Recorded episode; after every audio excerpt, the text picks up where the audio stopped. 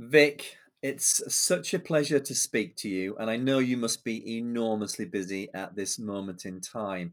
And as you know, I often speak about life being a journey. So my first question is, could you just give an audience, the audience, a little bit of your journey to date, from being that uh, council school boy right the way through to um, to being the head of Passmore?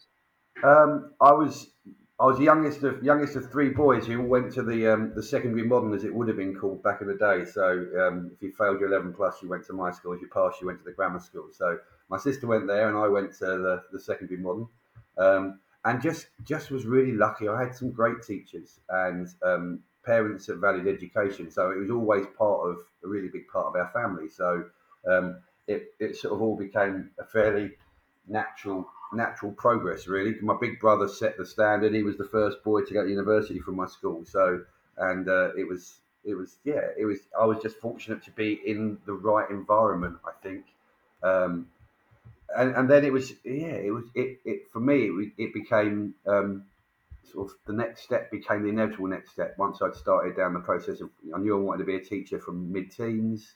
Um, had always once I'd made my mind up, you know, sport was always the biggest thing for me. If, if it wasn't ball shaped, I wasn't interested for about the first fifteen years of my life, I think.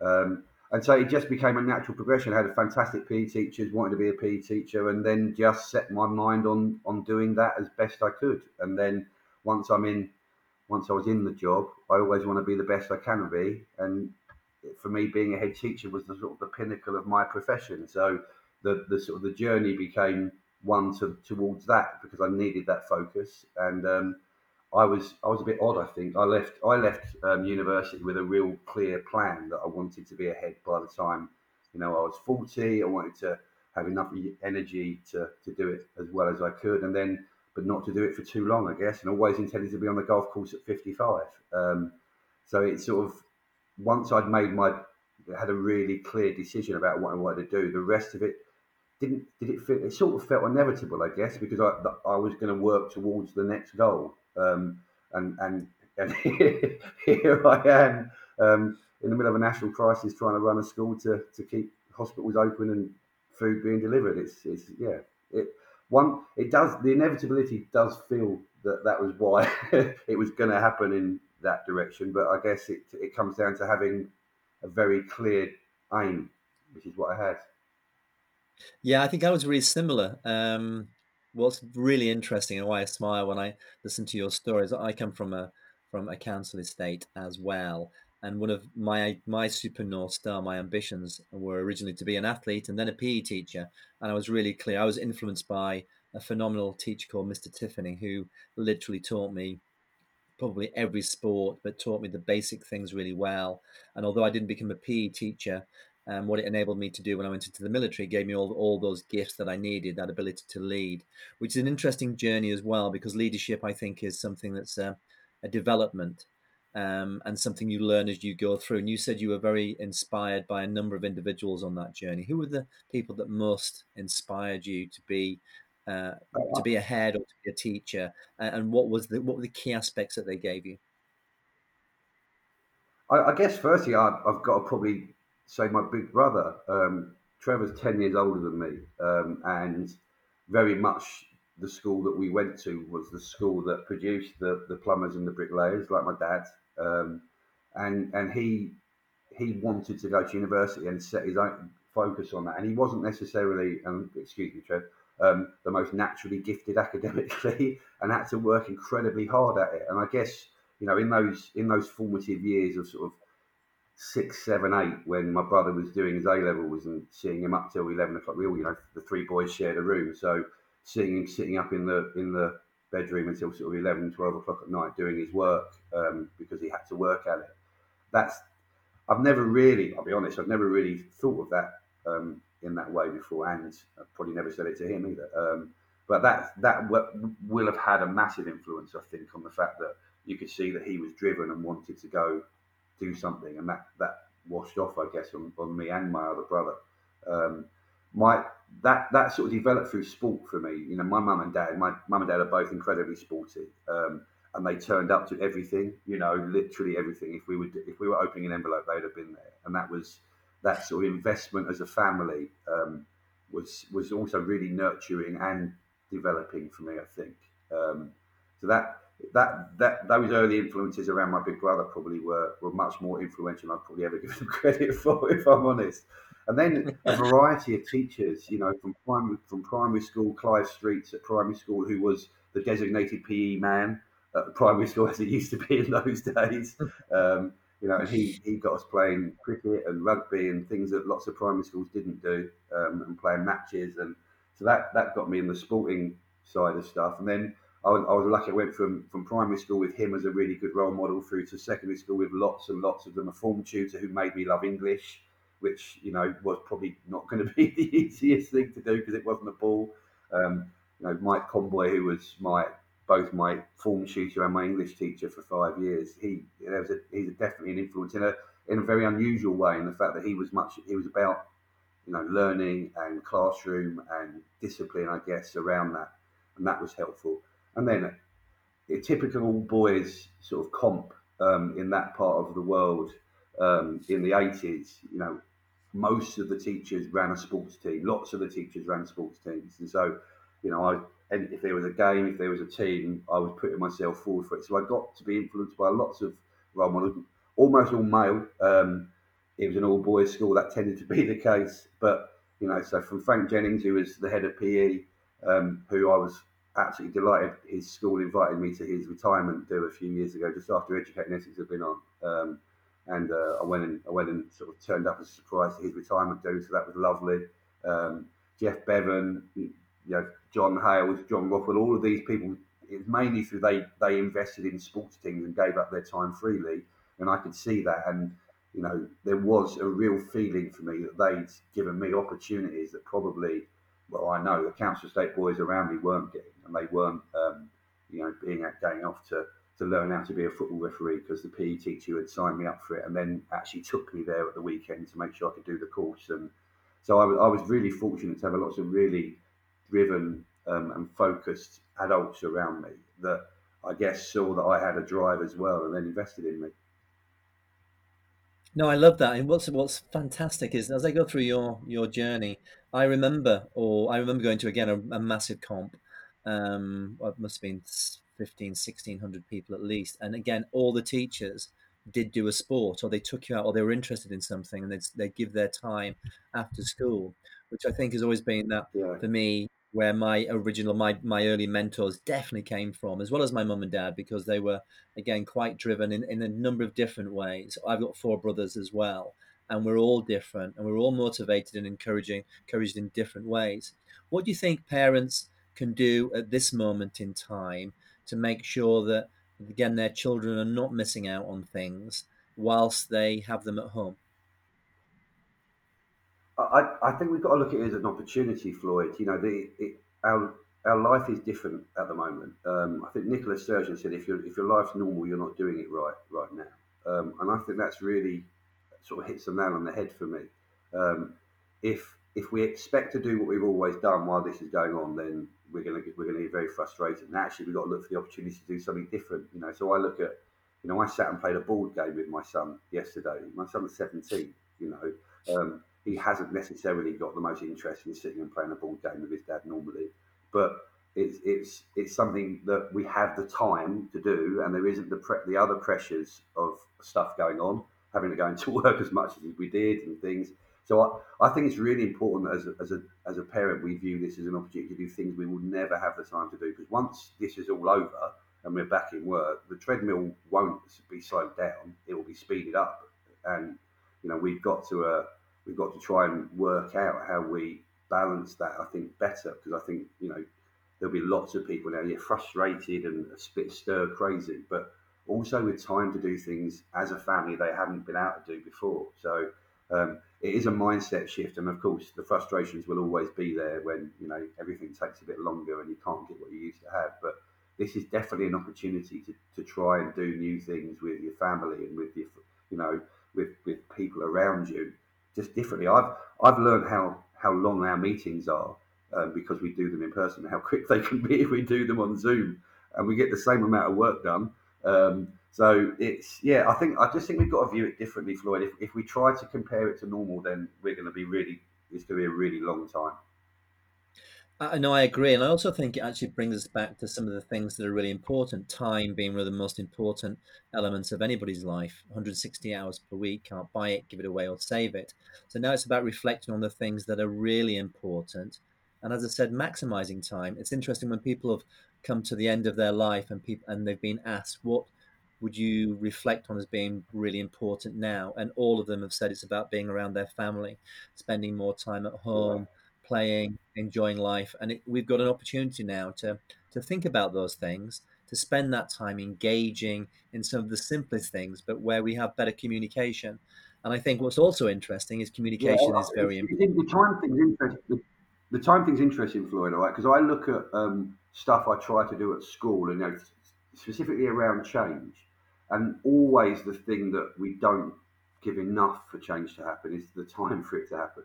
And I think education suffers from that. I'm sure I'm sure other services do, but from my perspective, education really suffers from that because you have you have an initiative, you have something you want to change, and and the next one is waiting already, is already in the wings, waiting to happen while you're working on this one, and you're minded of that. And so you you you go through the process, you institute the change, you you get people doing what you want them to do, and then before they know it, you're going, okay, now we're going to do this and I think all of those things, um, sort of around um, in, institutional change for me in, in, schools, is that let's let's get rid of the other stuff. The it doesn't need to all, all happen at once. Priority list means you've got to give it time to happen, and I think that's the same with families. You've got to, you've got to have time to get to know each other, and to, you know we don't choose our family. That's that happens in another way, and so I think just time generally is something that we're always in short, you know, it's always in short supply. And I think this is a real opportunity to just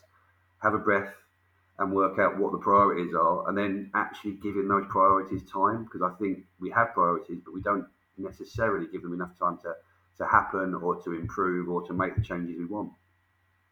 No, I totally agree, and I'm going to come on to that in a bit more depth in a moment. Just before I lose track on one question, I must ask you: whilst you're at home, I know you've set your sights on doing some individual training for yourself. And I believe again you're a great communicator on Twitter. Uh, and I think you um, you put out about wanting to learn darts. Can you just tell me about what's happened as a result of you just expressing that thought that you're going to become a better dart player? Yeah, I um. So we we were given by one of my son's friends. Gosh, probably five six years ago, a dartboard and a, a dart mat, and and so I put it up in our in our games room. Um, it's just the, back room. Um, we put it up in the games room, and um, we obviously played it a little bit because the um, the damage around the walls from I'm presuming my son, not me, uh, is definitely evident. Um, and so it's just been sitting there. So the other day, I literally went in and said, "Tony, let's get let's let's let's get the dartboard out." So um, I, I, searched for the darts and can only find two. So I literally just took a picture on Twitter saying, "Darts is going to be my skill. I'm going to work on for for a little while. However, I've only got two darts." Um, let's hope you know I'll, I'll, get some. I'll order some in. I then didn't think anything of it, and I was going, okay. I'll, i played with two darts for a little while, and then all of a sudden, yesterday, I had a, a package arrive from a, a, company called Target Darts, and in it were sets of darts and shirts for me and the family, um, just with a enjoy your practice. Um, so I just put a little thank you on Twitter to them with a picture of me holding the darts in the shirt and just saying, you know, I'm gonna, you know, watch out here I come Premier League.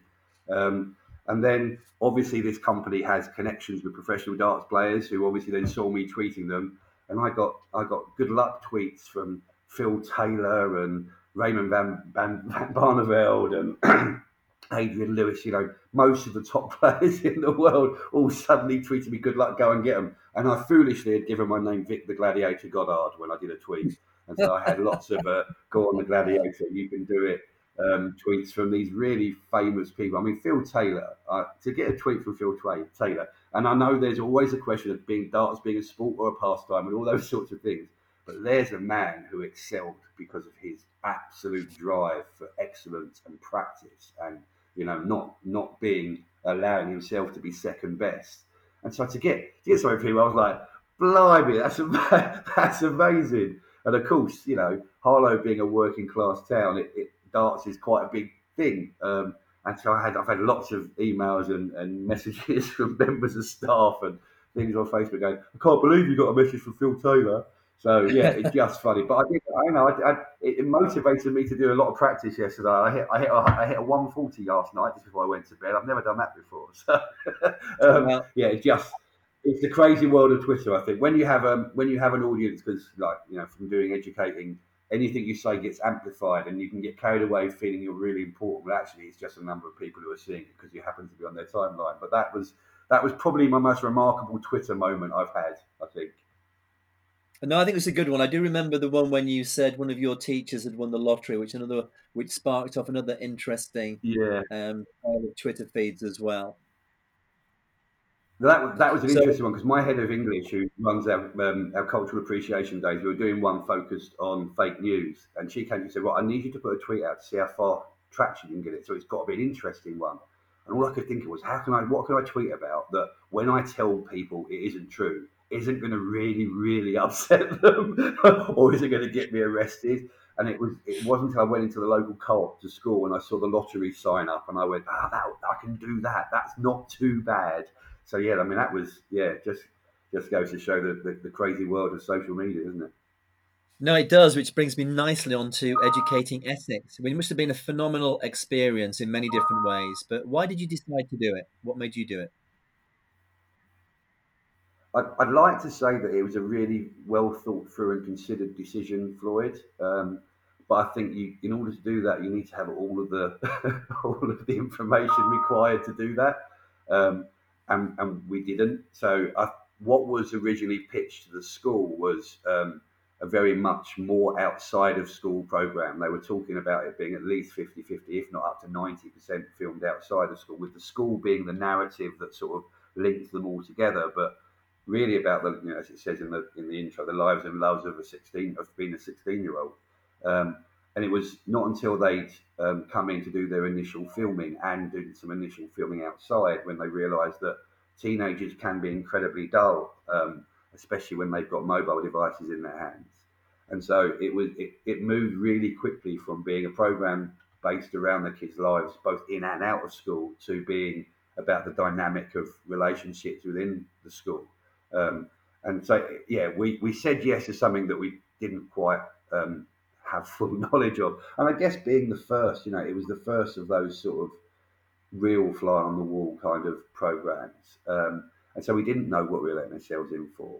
So I, I guess the decision was was was an easy one in some ways, in the fact that we just a program called Jamie's Dream School had just been on Jamie Oliver's Dream School, and it was basically a, a bunch of really famous people in their fields supposedly showing us how it should be done.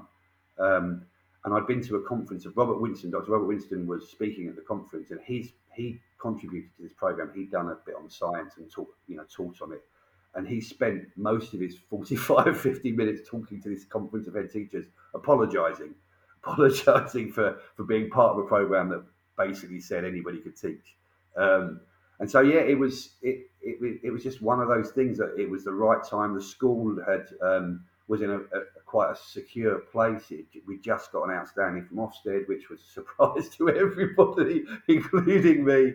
Um, but it was in the days where contextual value added was a key measure. So we could, um, you know, we, it was about how, how far they travelled, not where they finished, which was the most important thing. And that was good for us and remains good for us. So, um, yeah, we said yes in a, in a little bit of blindness, I guess, in hindsight. At the time, we thought we had all the information required, but how it evolved meant it became something very different to what it was.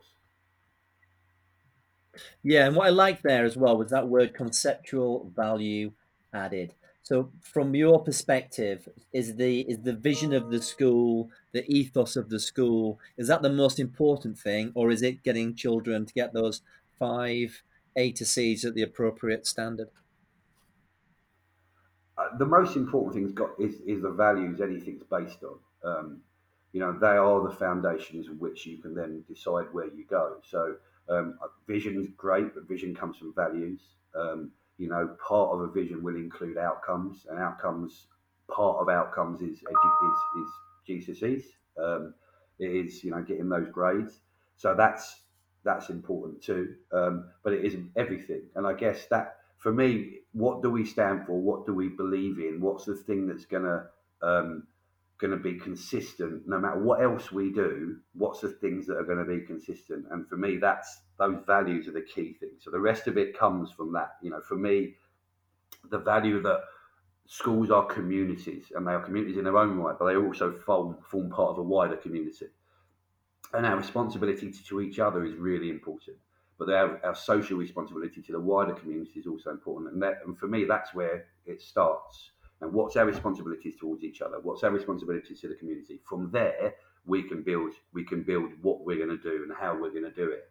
But until you've made your mind up about you know i think in, you know, in jim collins book they call it the hedgehog principle. Um, what's the thing you're going to be known for? What's the thing that's going to going to keep your organization doing the same things being the same way um, for me that that has got to come first no, I agree. And it's interesting. I've now worked with thousands of children. I've been fortunate to work throughout the United Kingdom and I've, I've traveled abroad um, talking about Uh, experiences and adventures being one of the key aspects of life. And when we were discussing it earlier, you were talking about the experiences that you were given, because I think that's really important. I also believe that it's rare I come across a child that doesn't have actually ambition. It, they may lose it slightly as they get older, but ultimately it's about our ability to listen to them and provide them with those mechanisms so they can understand what those what their passions what their drivers are today and i've been in harlow and worked with obviously with your schools and a number of other schools and again i've, I've been amazed at that high aspirational level which we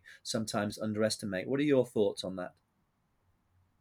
I, I it's interesting. When i first started working in harlow um, and first got into sort of slt role one of the things that was probably on every head teacher's school development plan across the town was raising aspirations.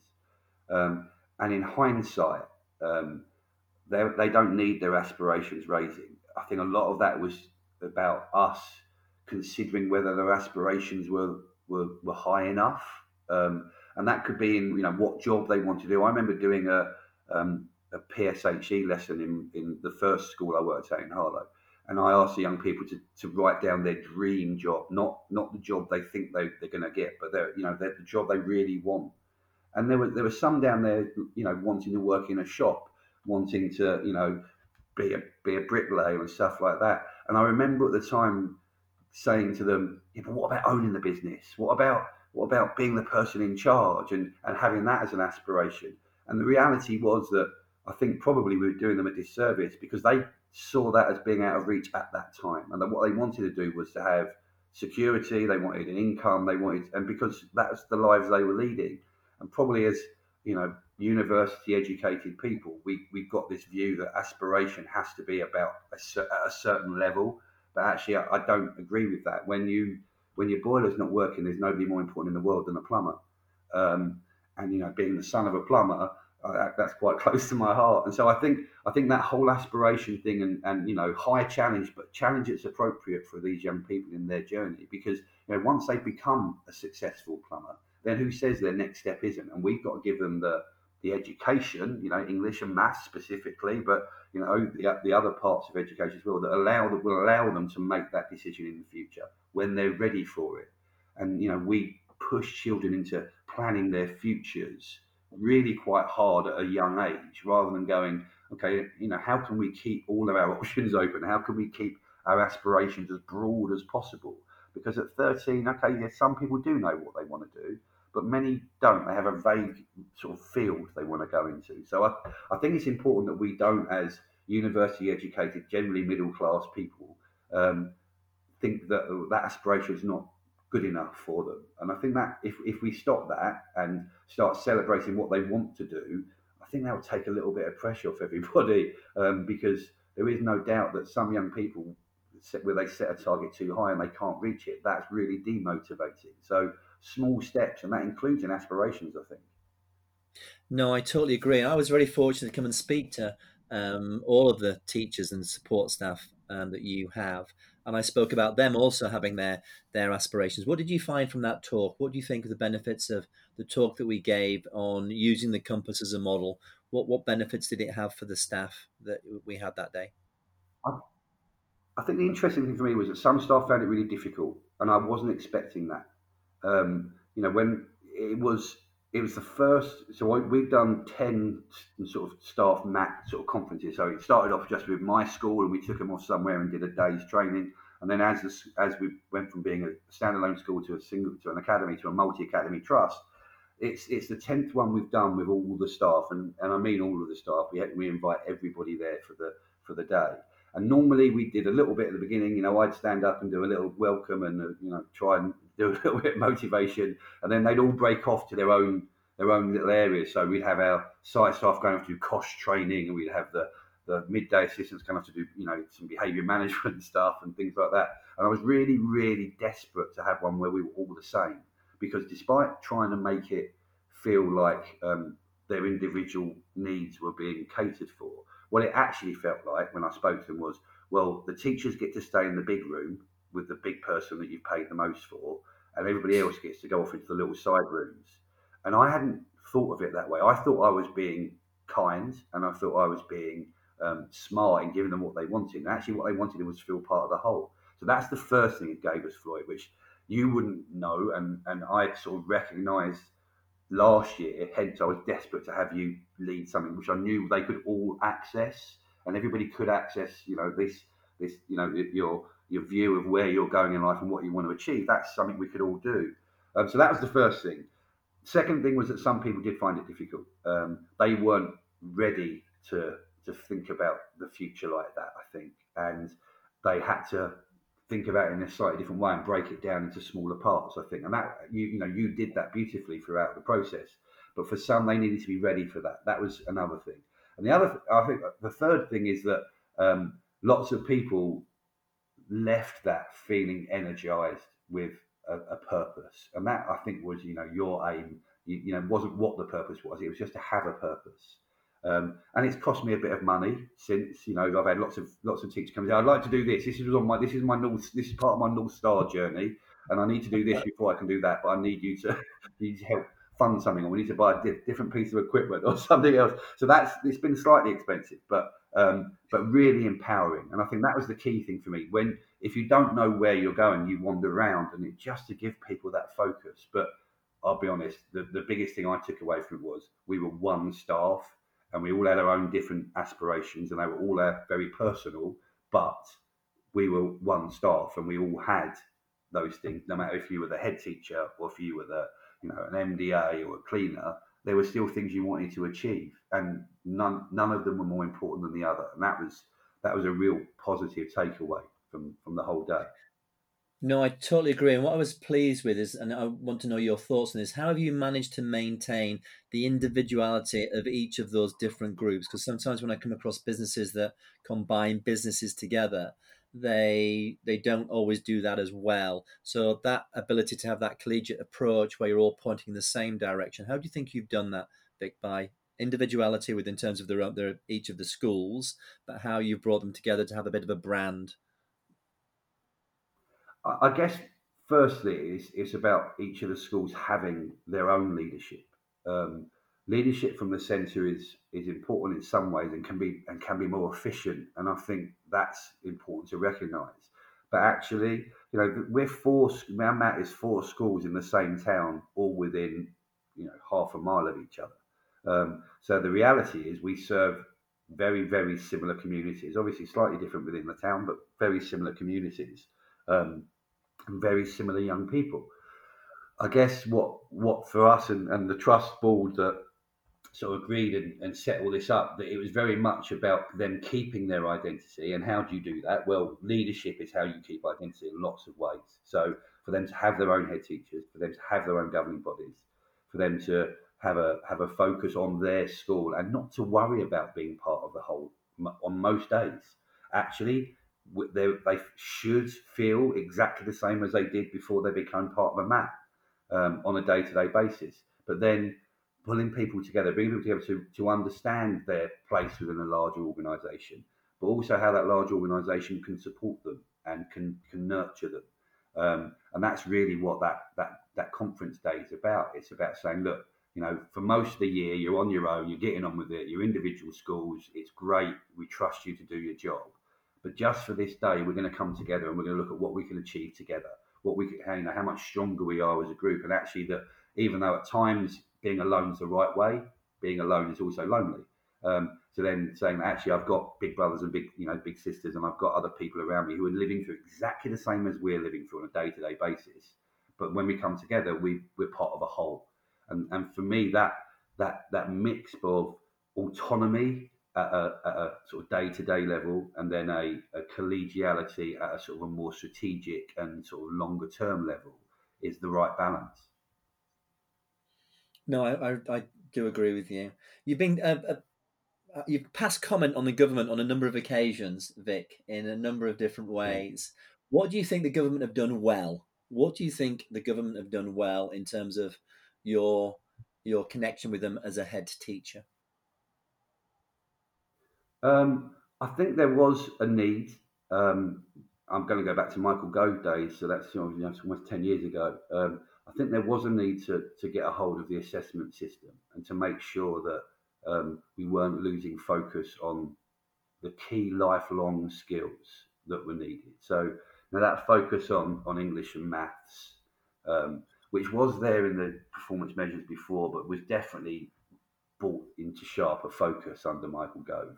I think that it was long overdue. We were sort of meandering a little bit, I think, and we were we ended up wasting um, quite a lot of time and energy and money um, chasing um, sort of different things, different assessment regimes, and different sort of um, ways of getting qualifications, which weren't always going to be the most helpful, but they were um, the option at the time, so you took it. So I think a streamlining of, of that was the right thing to do back then. Um, I think I think there is there's an element of the academy system in it being about you know autonomous and um, and really focused on the community, which is really what academies in the original format, you know, Tony Blair academies was about putting these schools with a little bit more freedom into spaces where there was underachievement in order for them to make the most of those freedoms to, to meet the needs of their community. I think that was right. And then the Conservative government coming in and then obviously expanding that away from areas of need into actually they, they flipped it completely on its head and you had to be an outstanding school to become an academy originally in their in their first ones. That that sort of jump between being a, academies being in a in areas of deprivation and being focused on very specific communities to being open to everybody, I can see the logic in that too. I can see the logic in why we why we tie in the hands of sort of leaders and communities that know what they need to do to to move on.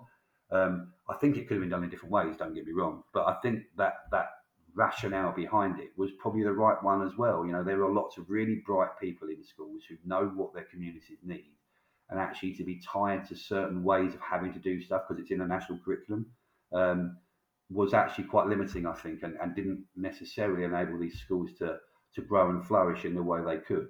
I think the problem we've now got is we haven't got enough scrutiny of these, and unfortunately, not all leaders are going to be doing things for the right reasons. And power is, as always, can be, you know, can be a can be a problem if it's if it's used badly. So I think there's there's a balance to be done, but I don't disagree with actually releasing schools from from the sort of confines of a national curriculum wasn't the right thing to do because I think it was. Excellent. What's your biggest success in teaching? What's your biggest success in teaching? Well, as a teacher, um, I think as so as a PE teacher specifically, because that was when I spent the most time in the classroom. There were 10, 10 young people that I taught went on to be PE teachers, and uh, there's that. That for me was, um, yeah, that that was a big thing. That was a big thing because I became a PE teacher because of my teachers, and so to think that um, young people I was interacting with thought of me in the way that I thought of my teachers yeah, that's that's it. I'm getting a bit emotional, which is really. I'm tired. I think, Maybe I'm being tired, but I think well, you know when I look back at it. You are generally the one crying on educating Essex anyway, so that's what I love about you. Is that you, um, I'm, you I'm constantly tired. He's tired and emotional. Yeah. I I think you are. That's what's really good is your authenticity. Vic, and I, and I genuinely do mean that. It's your authenticities because we're going to get the person that you are, and that's in any engagement, even uh, when we're uh, uh, we're talking like this. What's your worst? What's your worst experience? um, the death of, of young people in, in my care, not whilst they were with me, but we had um, one of the reasons behind educating happening was we just had a, a year 10 young man pass away um, in the months preceding the phone call from, from the channel. Um, a young man called Jamie Bone. And Jamie was amazing. Um, one of life's energy givers, a radiator, if you must. Um, and but he'd been kept back in primary school um, because of he had some really quite severe medical needs around his heart, but also specific learning needs as well. And so he'd been kept back a year at primary school, and then came to secondary school and had been doing really well. He was he was dropped off every day into reception by his mum and his, his stepdad, and then picked up from there. So I'd always be in reception at the start and every day, and I'd, often find myself in reception just to see Jamie um, because he made me feel better. I think um, you know talking to him was a, was a real privilege, and so um, yeah, he passed away. Um, his heart gave in, unfortunately, and the, the, the channel phone not long after that, and we'd had a, a bit of a, a term of um, talking to the kids about taking risks, talking to the kids about you know not being scared to take opportunities because life's short. You know, look at Jamie, life's short. And so when the channel phoned up and, and we said, you know, we uh, with no doubt that Jamie was part of the thinking process in that, in the fact of why not, why why not take a risk? You know, what is the risk? Is it one that's worth taking? I think that that he was a real influence in that actually happening.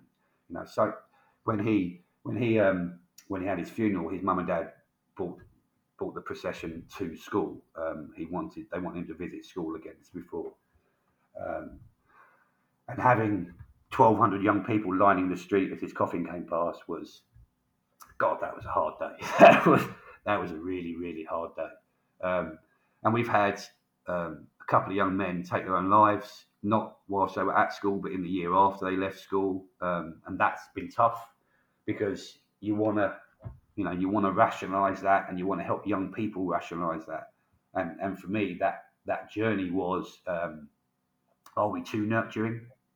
you know that that question came into my head. You know, Passmore's is a school that picks kids up when they fall over, um, and and if if a young person gets used to being picked up and not being told how to not to fall down again, um, they come reliant on that, and uh, and you you do question whether um, your over nurture leads to over reliance, and then when that when that nurturing isn't there, are they are they left alone? So they they've been difficult. That's been really difficult. I think that's a great question, and it's one I come across probably in every aspect of the work that I do, whether that's in business, sports, being the military government, and it's down to the having the the right environment, which is high support and high challenge, and that is the balance that is generally required. That's what the research suggests, making sure that you've yeah. got to give people the skills, the nurturing, be there to allow them to grow in a safe environment. And once they've got the the resources, and that's the skill for me is having the right resources. What can then happen is you can then challenge them. You can then push them to to see how far they can grow, to allow them to take those risks, those opportunities, and to learn from them. So that's always um, an interesting balance and and always difficult to do. Um, always difficult. Can what do you think? Floyd? Yeah, of course. Can I ask you a question? You, you've led lots of you know, men and women, I'm sure, um, knowing full well that some of them won't come back, and I'm sure you've had some not come back under your leadership. How do you manage that? Because I know I know that's what people sign up for when they go into the military. I understand that, but the reality is they're still human beings, and so are you, and they've still got families, and you're making decisions that ultimately you know some aren't going to come back from. How do you manage that? I, I think probably the thought that came straight into my mind there was not necessarily um, when I've worked with professional soldiers. Uh, that's and, and the principles are the same.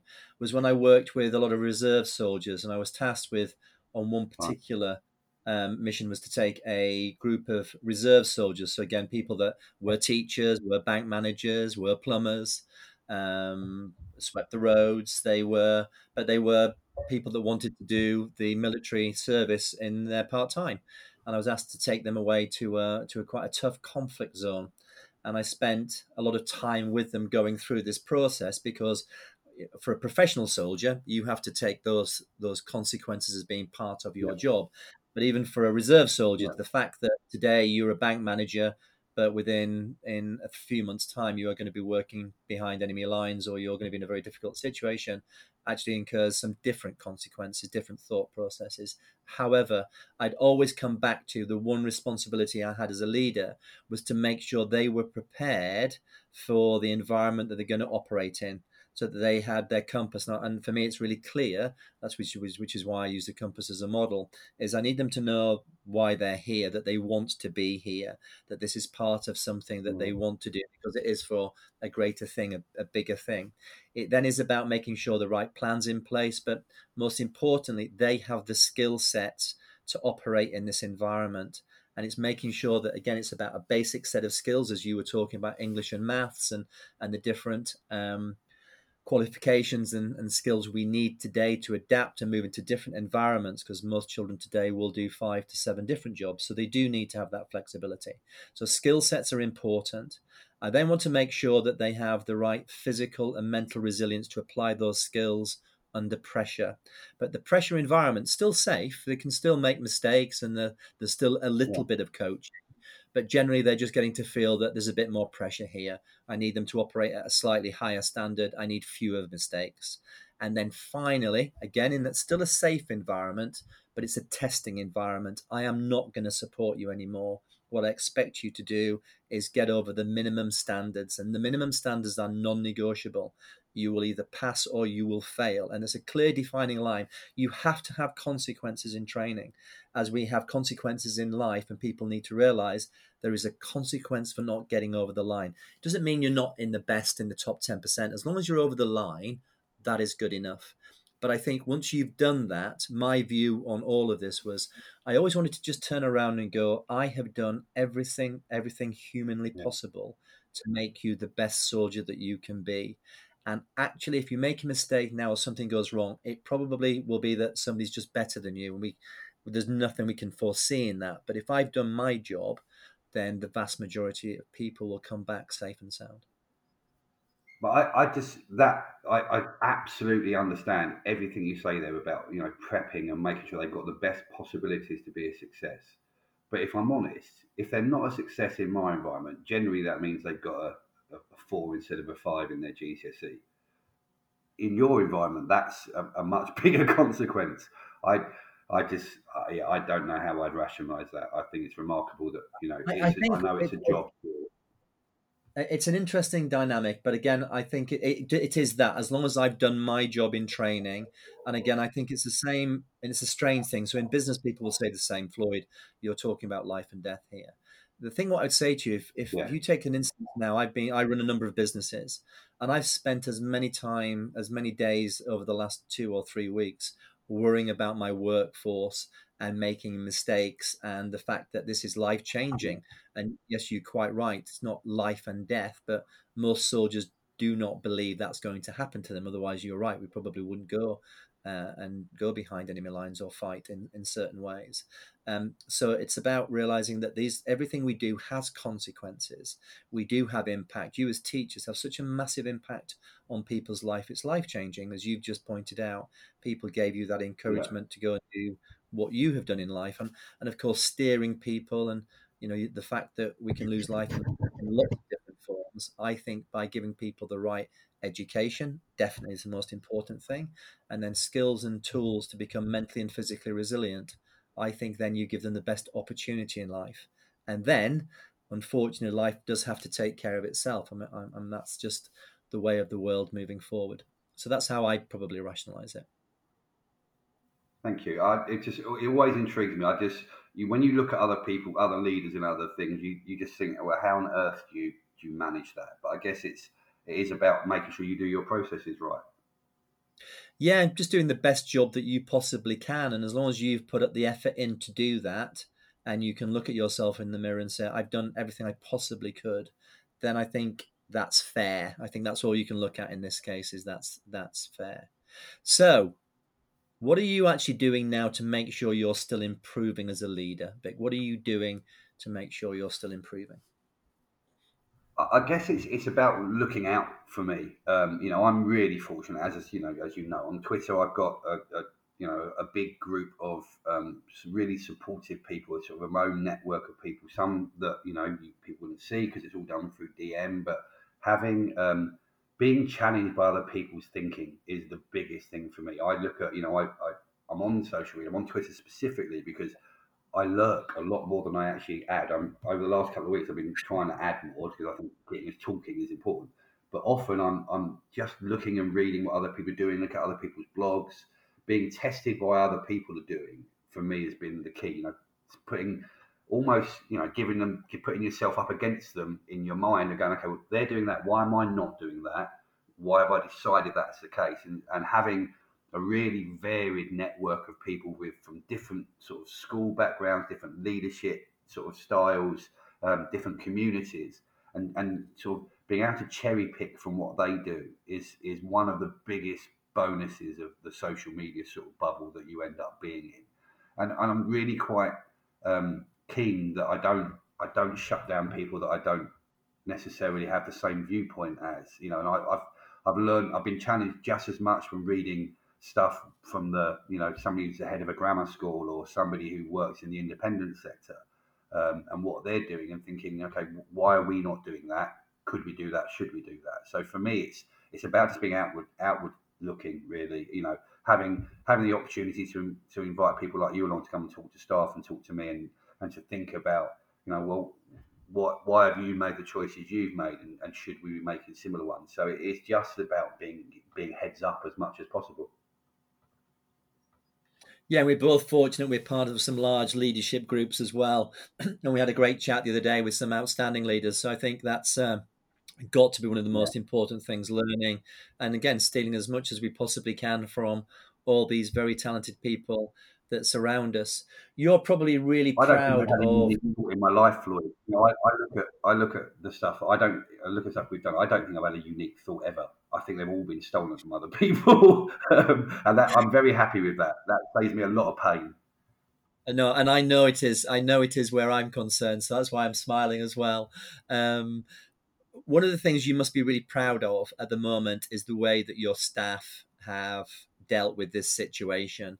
And again, I think it's one of those moments in time where we do get to realize how talented the teachers that we have around us actually are and what they do for our children. So I hope it sort of reinvigorates that belief that teachers really should be put on a pedestal in, in the sense of what they actually give to the community is phenomenal in so many different ways. But now more so than ever, where we've got teachers again putting themselves into uh, a situation which could be um, difficult for them and still trying to do their best they can to keep the country running.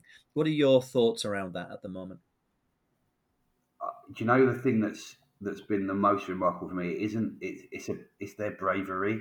Teachers and, and education professionals are being brave right now because we're going into schools with young people who are living in households of high risk people. You know, so if they're if they're children of NHS workers or delivery drivers or Tesco's workers, wherever it may be, those children are the highest risk of being having symptoms. Even if they're asymptomatic, they are the highest risk young people in the country. And you know, I haven't forced any of my staff to volunteer to, to come in and do work. They've all volunteered.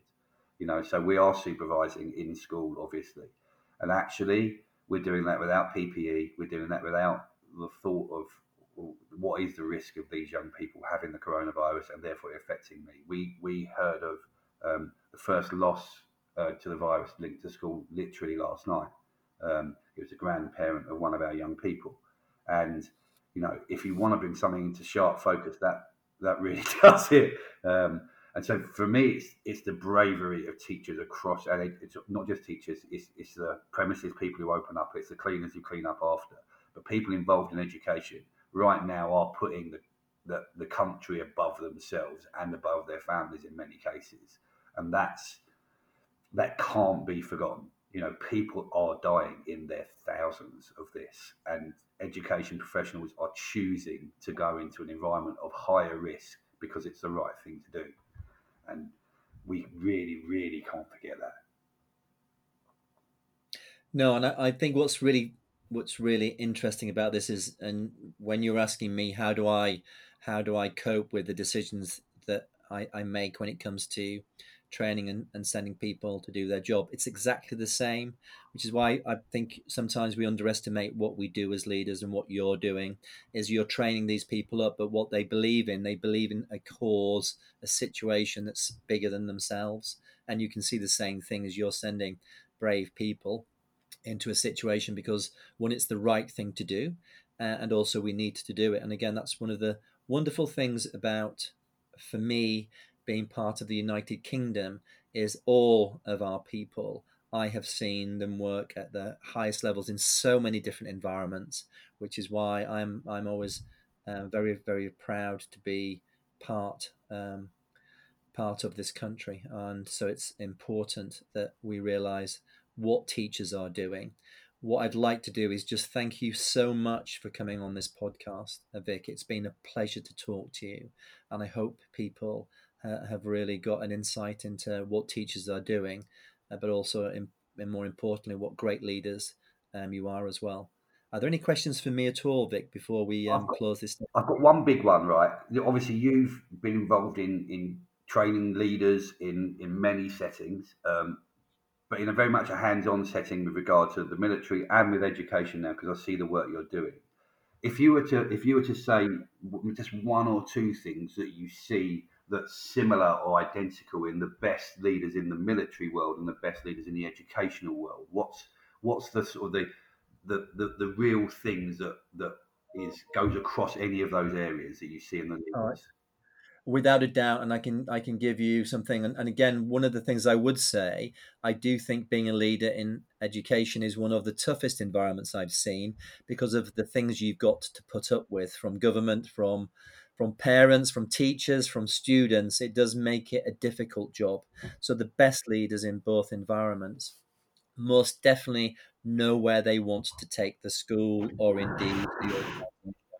They have a clear super north star. It's really clear. This is what we're going to do. And in your case, it's about that development. It's about the journey of the child arriving and going out at a much higher level than they uh, arrived at uh, and that's in a caring and supportive environment. It's exactly the same in the military. It's about making sure that we develop people, we develop them, not just the student, not just those, but the people around us. So it's development of the team. And that is about having the right values, having really a clear set of values that are non negotiable and hold up under pressure. Most importantly, they hold up under pressure. It's about having trust, great passionate debate, but it's also about being really clear that there's a set standard. And if somebody doesn't meet it, there's support for them. But also making sure that if this is not the journey for them, that they are guided on a different journey because we need to have the right people in the team. They are most definitely resilient. So, in moments like this, they have the resources to turn around and make the correct decisions. They don't have to wait for people. They um, they win friends and influence people because they can communicate effectively. They've got great communication skills to bring people with them because it's the right thing to do. And at the highest levels, they they lead without authority because you're you've just been selected. You're the right type of person. We know where we're going. Therefore, I don't have to tell you what to do, mm. but I'm prepared to do it if I have to. And those are the ones that are the most rounded leaders. And there is no difference in the military or in schools as a head. That's got to be the key. Very, very collegiate, collective, but they're also decision makers. Leadership without authority is an interesting phrase. Well, what I mean by it is because this is the right thing to do. So when we all buy into the purpose, so when we all buy into what you're trying to do at Passmore's, what you're doing as a community, people set a different standard. They mm-hmm. then don't want to let their colleagues down. They then want to make sure that they are being the best they can be because they're raising standards. One of the groups that I'm still probably most closely associated with in a lot of respects is the Special Air Service. What we definitely have within that group is a belief that the collective is the most important thing and we don't want to let each other down. So most most leaders although they could lead with authority they don't need to. Yeah. we're on first name terms. It's because it's the right thing to do. And when there's challenging conversations we have those but the minute the leader says this is what we're doing people commit behind that and we hold each other accountable. I think the most important thing here is when you get leadership without authority it's because everybody in the team are setting the right standards so that you don't fall below them. And again, I would say that probably in most of the armed forces, we've got people that probably did leave school without many qualifications. But the standards that are set mean that we demand that you now go and learn. You do hit a higher level of performance, both academically and physically. And because that's non negotiable, because you don't want to let people down, you step up. It's not to do with the leader, yeah. it's to do with your colleagues. That's really interesting. I was asked a question in an interview once where they said, um, I remember it really clearly, my first promoted post, and the deputy said, Give me a score out of 10 for your discipline and behaviour management. And I remember saying back to him, I said, it's a four or five because that's all it needs to be. But there's a ten if I need it, and I and I, I think that's probably what you're you're talking about. You don't need to sort of display dis- authority over people because everybody's on the same bus, and therefore you don't need to worry about that because they're all going to do the right thing. That's the perfect way to explain it. You're a, you're a four or a five. If I have to be ten, I'll be a ten. Right. It's exactly the way to explain it. Interesting. That's really thank you, Floyd. I really I was that that question was burning in my head. Thank you, Vic. Um, again, all I can say is thank you very much. Please pass on my thanks to all your staff as well. I think uh, you're doing a phenomenal, outstanding job. Thanks very much. Take care. Bye bye.